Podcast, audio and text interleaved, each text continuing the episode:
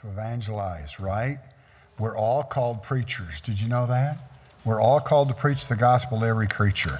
We're not all called to pastor, but we're all called to preach the gospel. It's a command. It's not even a it's more than a calling, it's a command. God c- commands us to preach the gospel to every creature. We're looking at Exodus, but we're going to start out in Romans chapter 9 today. Romans chapter 9, which is a, a quotes quite a bit of Exodus. Romans chapter 9, verse 15. I heard about a preacher called to a nursing home to do a wedding. One of his former members called and said, Can you come? And I want to get married. And he showed up and he asked him, Well, is she a Christian? He said, I'm not sure. He said, Do you love her? He said, I don't know. He said, How long have you known her? He said, I can't remember. He said, Well, what in the world do you want to marry her for? He said, Because she can drive at night. Oh boy. Once again, we see God defeat the Egyptian gods. I've said our calendar for uh, our Sunday mornings is going to go through the Passover. And uh, two weeks before Easter Sunday, we will preach the first of those three feasts, and the week before the second, and then we'll do the Passover feast. So I have a, a, a schedule and an agenda and a plan, if you didn't think I did. We're going to go through the Passover in Egypt's Exodus, and that's it's just great stuff. Of course, it's the Word of God, but we see again another one of these plagues, and once again, God is defeating these Egyptian gods. They had a, a god of the sky, and a god of the a storm god, and a crop god, because the crops would be ruined by this hail. And they had the queen of heaven, a goddess, and we see this in Revelation chapter 8 in the trumpet judgments. Hail will come during that time. And we know in the uh, second half of the tribulation, the vial judgments will come. And it says the hailstones there will weigh 100 pounds plus. What a storm that's going to be. These meteorites or meteors will come from heaven. But in Revelation chapter 16, similar to here, when, they, when the storm comes, the hail comes, the sinners will not repent. They will blaspheme God, the Bible says. Of course, they've chosen the mark and their fates are sealed, but and those are Jews, by the way, that are being judged in the tribulation period. The tribulation is all about getting Israel saved. You know, I love uh, the chosen people. I'm reading Bibi Netanyahu, Netanyahu's book today and or this week, and reading his story and what the, the story of his his battles uh, you know, military battles in 67 and 73 and his parents' battle 48 and all that. Just great stuff. Love Israel. They're God's chosen people. They're chosen as a nation, and one day they will be saved. We are chosen individually. Did you know that? God chose you. You say, Well, I repented. You did. You repented and trusted him, but he also chose you. He knew before the foundation of the world you'd be his child. He knew you'd be here today. And he knew what I'd preach today, so I pray this is a blessing to you. But instead of uh, changing and repenting, they curse God. Now, this is all about God's judgment on the Egyptians. This particular one, the children of Israel are spared the judgment. He's trying to get the Egyptians to understand he's the one true God. And of course, another severe judgment. I love what it says in Scripture. Romans tells us the goodness of God leads people to repentance.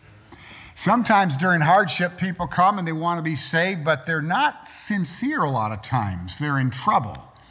And God knows the hearts. I was uh, thought it was interesting down in uh, McDonough, Georgia, where I preached. The pastor and I went out to lunch, and I shared some of my challenges. And he shared a story about his wife, and I thought, wow, that's fascinating.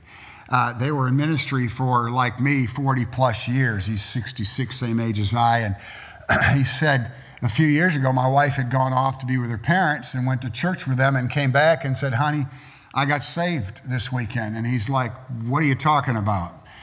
And she said, I don't want to embarrass you, but I need to be rebaptized because I got saved. He said, She said, My mother led me to the Lord when I was five years old, but I got down and realized I truly never had a born again experience. Well, she had been teaching Bible studies, and all that, and now she gets saved. And I thought, That is awesome that she would humble herself. You know, if you're here today you're not, not a believer, don't be so proud you can't come forward and say, Hey, I've been playing the part. because there's a lot of hypocrites in the church, right? People who play act as though they're saved, and maybe they're dependent on a prayer they prayed, repeating after a counselor. But let me tell you what salvation is an experience with God. When you're born again, He moves in and takes up residence, and there's a change. Old things are passed away, and behold, and you know you're a Christian by the fact that you're Christ like. That's what Christian means, and you're living for God. And so I challenge you today as we read Romans chapter 9, verses 15, examine your hearts. You know your heart, and God does. Examine it this morning. Excuse me. For he saith to Moses, I will have mercy on whom I will have mercy, I will have compassion on whom I will have compassion. So then it is not of him that willeth, nor him that runneth, but God that showeth mercy. For the scripture saith unto Pharaoh, Even for the same purpose have I raised thee up, that I might show thee, show my power in thee, that my name might be declared throughout the earth. Therefore he hath mercy on whom he hath mercy, and whom he will not, he and whom he will he hardeneth. We know the Bible said he hardened Pharaoh's heart. God turns the king's heart in any direction he chooses to manipulate him for God's purpose and God's glory. Isn't that something? Let's pray. Dear Heavenly Father, we thank you, God, for your word and that you breathed on 40 men. And Moses was one of these 40. And Paul, who wrote Romans, was another. And you breathed on them, you inspired them to write. Whether you gave them a dream or a vision or spoken an audible voice, it happened. And we have our are in our hands today your word. Bless us as we study it. And hide me behind the cross. Speak to hearts. In Jesus' name, amen. Excuse me. I'm probably going to have to stop and have one big cough to get whatever it is out of my throat. But here we have several things in the text. We have a discourse with God, we have the destruction of Egypt by the hail, and then we have the disingenuous Pharaoh. I mean, he's just disingenuous. And once again, we see God working on him, but he's not submissive yet. And we pick up in verses 13 and 14, and we see the Lord God, that's Elohim Yahweh. Elohim is the covenant name of God in the Old Testament. Uh, Yah- so Yahweh is the, is the covenant name of God in the Old Testament. Elohim is the name of the plurality of God. In Genesis 1 1, in the beginning, Elohim. Remember? And, and then he says, Let us make man in our image. And the Spirit moved on the face of the waters. And so we see the triune God throughout Scripture. The Trinity didn't begin in, uh, you know, in the New Testament or at Bethlehem. It, it, was something that's eternal. It's always been. And so here we see Yahweh, the covenant name of the Old Testament, the I am of the Old Testament, and he will have a name when he's born in Jerusalem, uh, excuse me, Bethlehem, just outside of Jerusalem. and that name would be Jesus, meaning Savior. And by that name, the only name whereby men can be saved. But here we have Yahweh Elohim, and the rest of the plagues, it says in verse 14, would be, would be upon Pharaoh's heart, upon his servants and his people, not the Jews. And that's the purpose. It says in verse 14, it says here in 914, excuse me, chapter 9, For I will at this time send all my plagues upon thine heart, and upon thy servants, and upon thy people. And why? What's the purpose of the plagues? That thou mayest know there's no other God besides me. No other true God. There's false gods, only one God. Now, in verse 15, he says he's going to stretch out his hand and bring about this plague. Thank you, Bryce. he's going to bring about this plague in verse uh, uh, 15. And we know scholars tell us in the Greek language, and, uh, and excuse the Hebrew, which I've taken, but I'm not scholarly about it. They say this is an if clause, a conditional clause here, that he's telling them ahead of time that he's going to do this if he doesn't repent. Look at verse 18, it says, Behold, tomorrow. So, in other words, in verse uh, 15 and 16, verse 15, excuse me, he's saying, This is going to happen if you don't repent. Listen, wake up, sinners. If you're lost today, it's time to repent. I mean, God has, has certainly spoken to you by the voice of your conscience and creation. And here he's speaking to the Egyptians supernaturally. And in verse 16, we have this great lesson in theology. He says, For this cause, Pharaoh, I've raised you up. On the screen, you have Romans chapter 13 and verse 1. If not, they'll put it up there in a moment. Romans chapter 13, verse 1. Look at this verse and make a note of it mentally in your mind. He says, Let every soul be subject unto the higher powers. We understand that. But it says here, For there is no power but of God. The powers that be are ordained of God. Here, Pharaoh is a power, isn't he? He's an authority, is what the word means. He's a, he's a Pharaoh, that's a title. And he's in authority, but his authority is given to him by God. And there's no power in this world that's not given by God. You say, Well, I have a corrupt sheriff or a crooked politician. God understands. And God will manipulate them for his purpose and glory. Why do we fret so much? Christians are always fretting about politics. And I constantly hear people upset and they're all worked up. And I understand that. None of us agree with all this transgender garbage. If I had a female daughter, uh, female all daughters are female. wow, they've affected me, haven't they? If I had a daughter and presently in the sports arena and they put a guy on the field, I'd be pretty upset if my daughter got hurt. That would anger me. And we understand all that, but we have to have faith that God's in control. And for us, everything works together for good. Not everything is good. But we know God has a plan, and all this junk in our world, we fret, we fret. What does the Bible say? Fret not because of evildoers. God's still on the throne, He's still in control. We need to quit fretting. He said, For this cause I've raised you up in verse 16, Pharaoh, to show my power and that my name will be declared. Do you know God's still going to display his power and declare his name?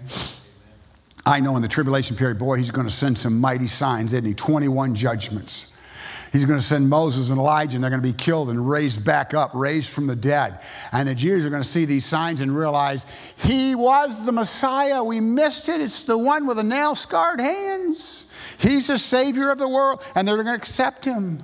But right now, Pharaoh is rebelling against God. Verse 17, he says, You're exalting yourself. You're opposing my people, keeping the Jews as slaves. They're a chosen people. They need to go to the chosen land, which, by the way, is theirs. Every bit of it. I said on Wednesday night, it really irritates me when I read an article on the Jerusalem Post that our government's telling the Israelis not to build settlements in their own land.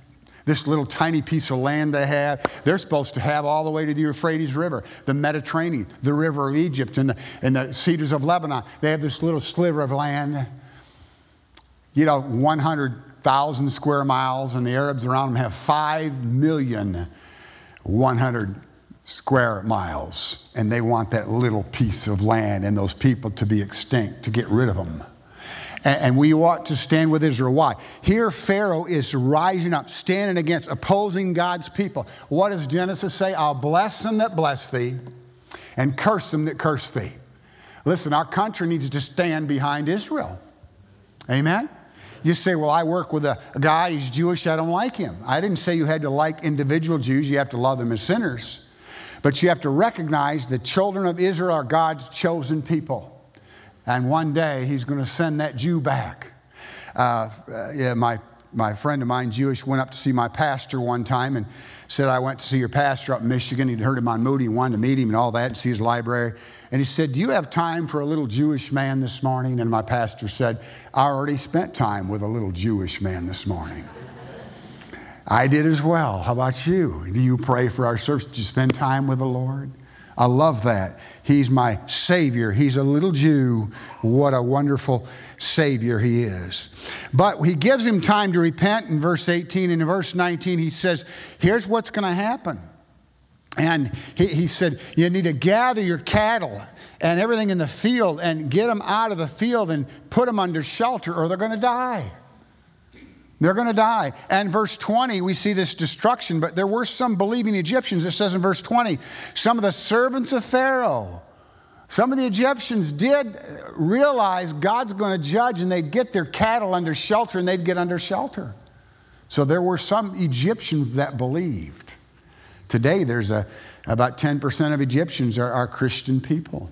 I like that. The gospel's penetrating them. Back then, the Jews had an influence, and Judaism was being accepted. They were accepted that, that these people had a Messiah, and they were accepting the Messiah. So some Egyptians were saved.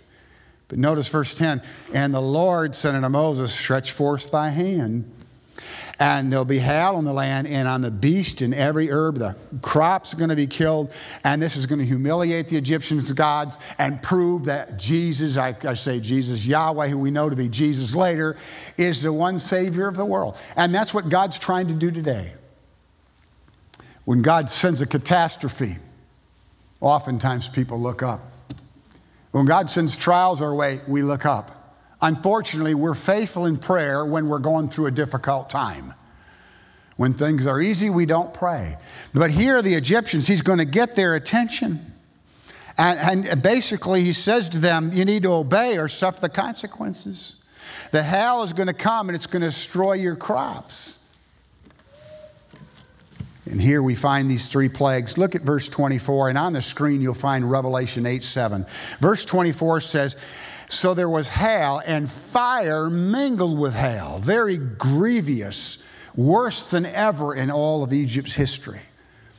On the screen, you see Revelation chapter 8 and verse 7. This hail and fire of the future. So Egypt is getting a thing, uh, just a little bit of what's to come. Did you know during the tribulation there's going to be a hailstorm like that? Devastating hailstorm. Look at chapter 16, verse 21 of Revelation.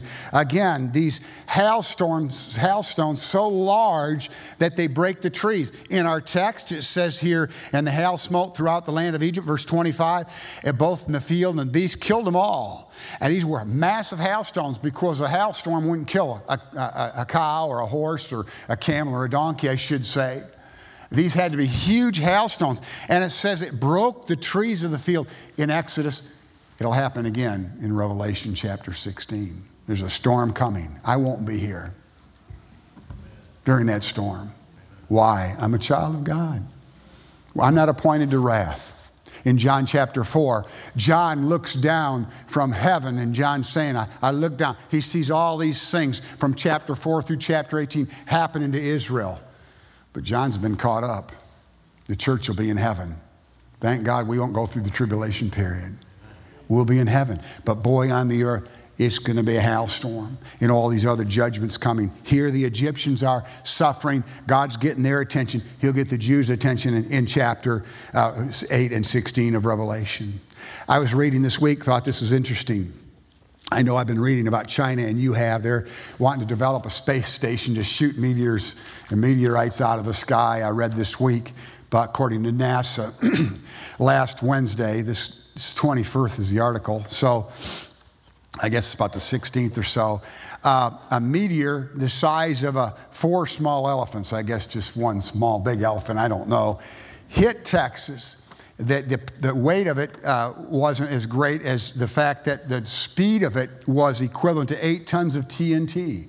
This is just last week in Texas. We don't hear about it uh, because we don't, they don't want to scare us, but there's a storm coming. But before that storm comes, Jesus is coming. I believe there's a falling away in the church today. I, I believe the church is basically lukewarm. I mean, I can remember pastoring a church, a big church, I understand that, but we would have 40 to 60 people every Thursday night to go out visiting. Why? We really believed that evangelism was necessary. And now we, we don't even encourage visitation. We encourage it, but we don't see visitation in churches because if you have a visitation, nobody shows up. Oh, they all say, well, we'll witness at work and we'll evangelize our neighbor and our coworker, but where are they? I doubt we have more than a few sinners in the house of God today, if any at all. No one's saying amen. Why? Because we're all guilty. We could all say, oh, me. I don't, I don't need amens. I know this is truth, and you do as well.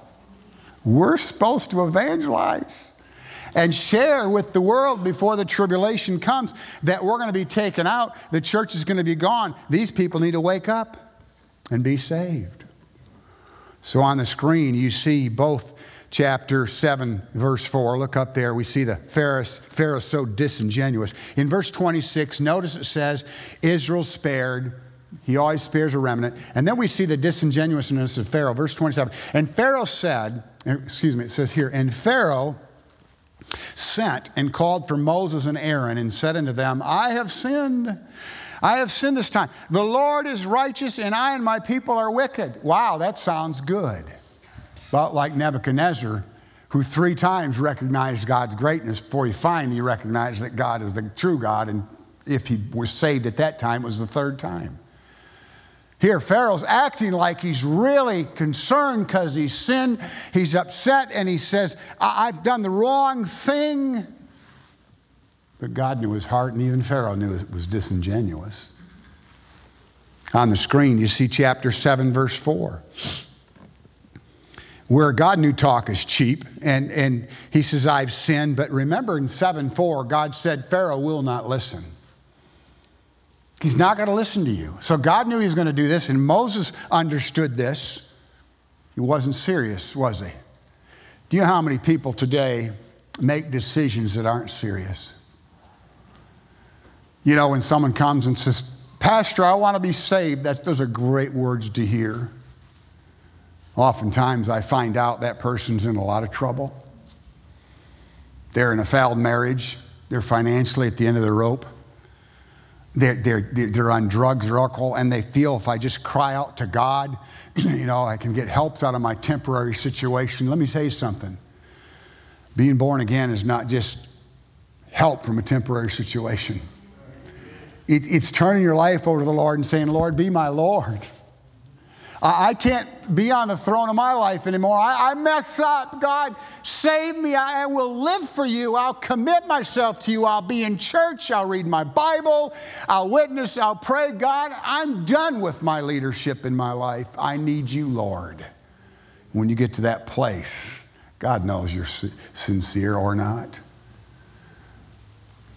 I was saved at 12 and I knew I was saved. I began to change, but I got to my teenage years and I began to live with the world. I was a coward, a compromiser, and a couple of big events in my life changed me. And I realized I've got to live for God and quit playing around with God. Notice on the screen, chapter 5, verse 2. Pharaoh was so arrogant he first spoke to Moses. He said this Who is the Lord that I should obey him? Remember, in his arrogance, the pharaohs were believed, they thought they were gods. They have all these other gods. I mean, they're so arrogant to think you're gods. Remember the Greeks too. They all these Greek legends and all these great Greek people who they die and then they made their life, make their life into some great thing and they become gods and they put them on statues. And the Romans, all these people believed their leaders were gods. This is something that's gone on for years and years and years. Even today, there are people who believe their leaders were somehow gods. And there are, there are amazing, all the different gods. But here it says, He says, who, who is the Lord that I should obey him? I'm a Pharaoh. I don't need God. Today, we have people in our world, I don't need God. I got really great health insurance. I'm young and healthy. I have a good IRA, a good retirement. I'm debt free. I have everything a heart could wish for. I don't need God. That's Pharaoh. He had everything. he didn't think he needed God. But oh, did he need God. Without God, life is short and it's not always sweet. Life is a vapor. It appears for a little while. All you in a hundred years will be gone and you'll be with God. You'll, the Bible says it's appointed on men once to die and then the judgment. We'll all appear before the Bema seat. That's the word Bema there. We had better do something for God. I don't want to be empty handed in heaven. I need to work harder to do something for God. Here he says, I have sinned, and, and, and the Lord is righteous, the Lord is just, he's righteous. And he says, Will you pray in verse 28? Pray for me that this, this ends. Notice these words pray there be more, no more mighty thunderings. mighty thunderings. In the original, that's the voice of Elohim. Some people say when it thunders and lightnings, that's the voice of God. Well, this was. And this came from God. God speaking. You know how God speaks today? Through your Bible. He'll lead us by His Holy Spirit, but He gives us His written word. Now, when someone comes to me and says, Now the Spirit led me to do something and it doesn't line up with this book, I say to them, That wasn't the Holy Spirit leading you to do that. Because He'll never guide us apart from this book.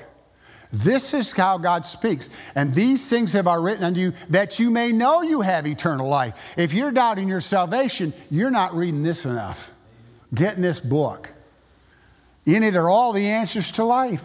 And, and these, the, these things are written that we may know. And, and Pharaoh, he's lost, and, and Moses can see right through this. In verse 30, Moses says, Okay, I'll pray, yet ye will not fear the Lord God. I'm going to go and pray that this thing stops, but you're not going to fear God. Remember, God told Moses he'd stiffen his heart. Wouldn't be till the death of his firstborn before he finally gets right. And he doesn't get saved. We don't know anything about his heart, but we know he lets the children of Israel go. And what happens? They're going across the desert, and he says, I got to stop them. So he doesn't repent. All these gods. I was reading um, this week uh, the mummified mermaid of Japan, who's been worshipped for 40 years, was found to have been made by a man in the late 1800s. They had this thing made of fish parts. They had fish bones, and this thing was created in the 1800s, and the Japanese worshiped it for 40 years. Now, most Japanese people worship their ancestors. When you go to the Japan and you walk around the tombs, they'll have food out there. Once a year, they'll put some food out there. And of course, dogs come and eat the food. And they say, well, they got the nutrients out of them anyway. You don't see the food disappear unless it's a dog, but they get nutrients, they say. So they worship their ancestors. In Thailand, they worship the Golden Corral god. Who's that? Buddha. You know, the big guy with a stomach. I love that place. Unfortunately, it doesn't love me. And I eat too much. But the fact of the matter is, all these gods, know, all the Asians working Buddha, and, and, and, Allah, you know, Allah is our God. Here are the Egyptians who were polytheists, now they worship Allah.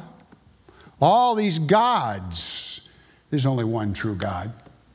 And God's wanting to make a point to Pharaoh You're not a God.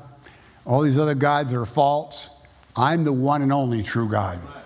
And I love John 14, 6. I am the way, the truth, and the life. No man cometh to the Father but by me. For there's one mediator between God and man, the man Christ Jesus. The only way to get to God is through Jesus. There's not a bunch of avenues, other ways.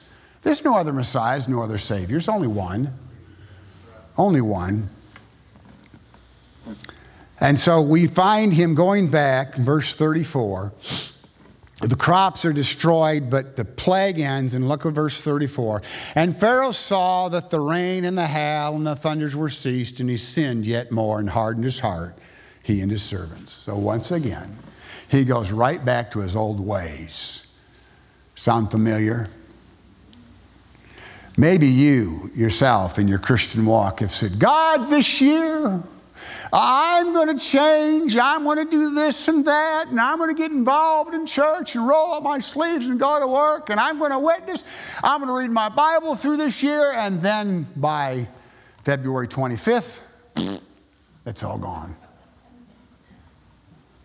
Or maybe you're here today and you got in a lot of trouble and you got saved, quote unquote, but you didn't repent and you went right back to your old ways. You know what? You'll go hell to hell just the same. The wages of sin is death. And if you don't know Jesus, you're lost and you're going to perish. Our commitments sometimes are empty. We have trials, we throw in the towel. Sometimes we have problems, we get saved. We'll go to the altar, we'll make a decision, and that's great. We go right back to our seat and right back to our car, and the next day we're back to our old ways. God knows the sincerity of our hearts. He knew Pharaoh wasn't sincere, and Moses could see through it and said, You're not changing. You don't fear God at all. And it's time as believers we fear God. It's not preached much today either. Do you fear God? I do. He's my Heavenly Father. And Hebrews chapter 12 says, When I'm not living right, He'll chasten me. I fear that. He speaks in that still small voice and warns me about what I do.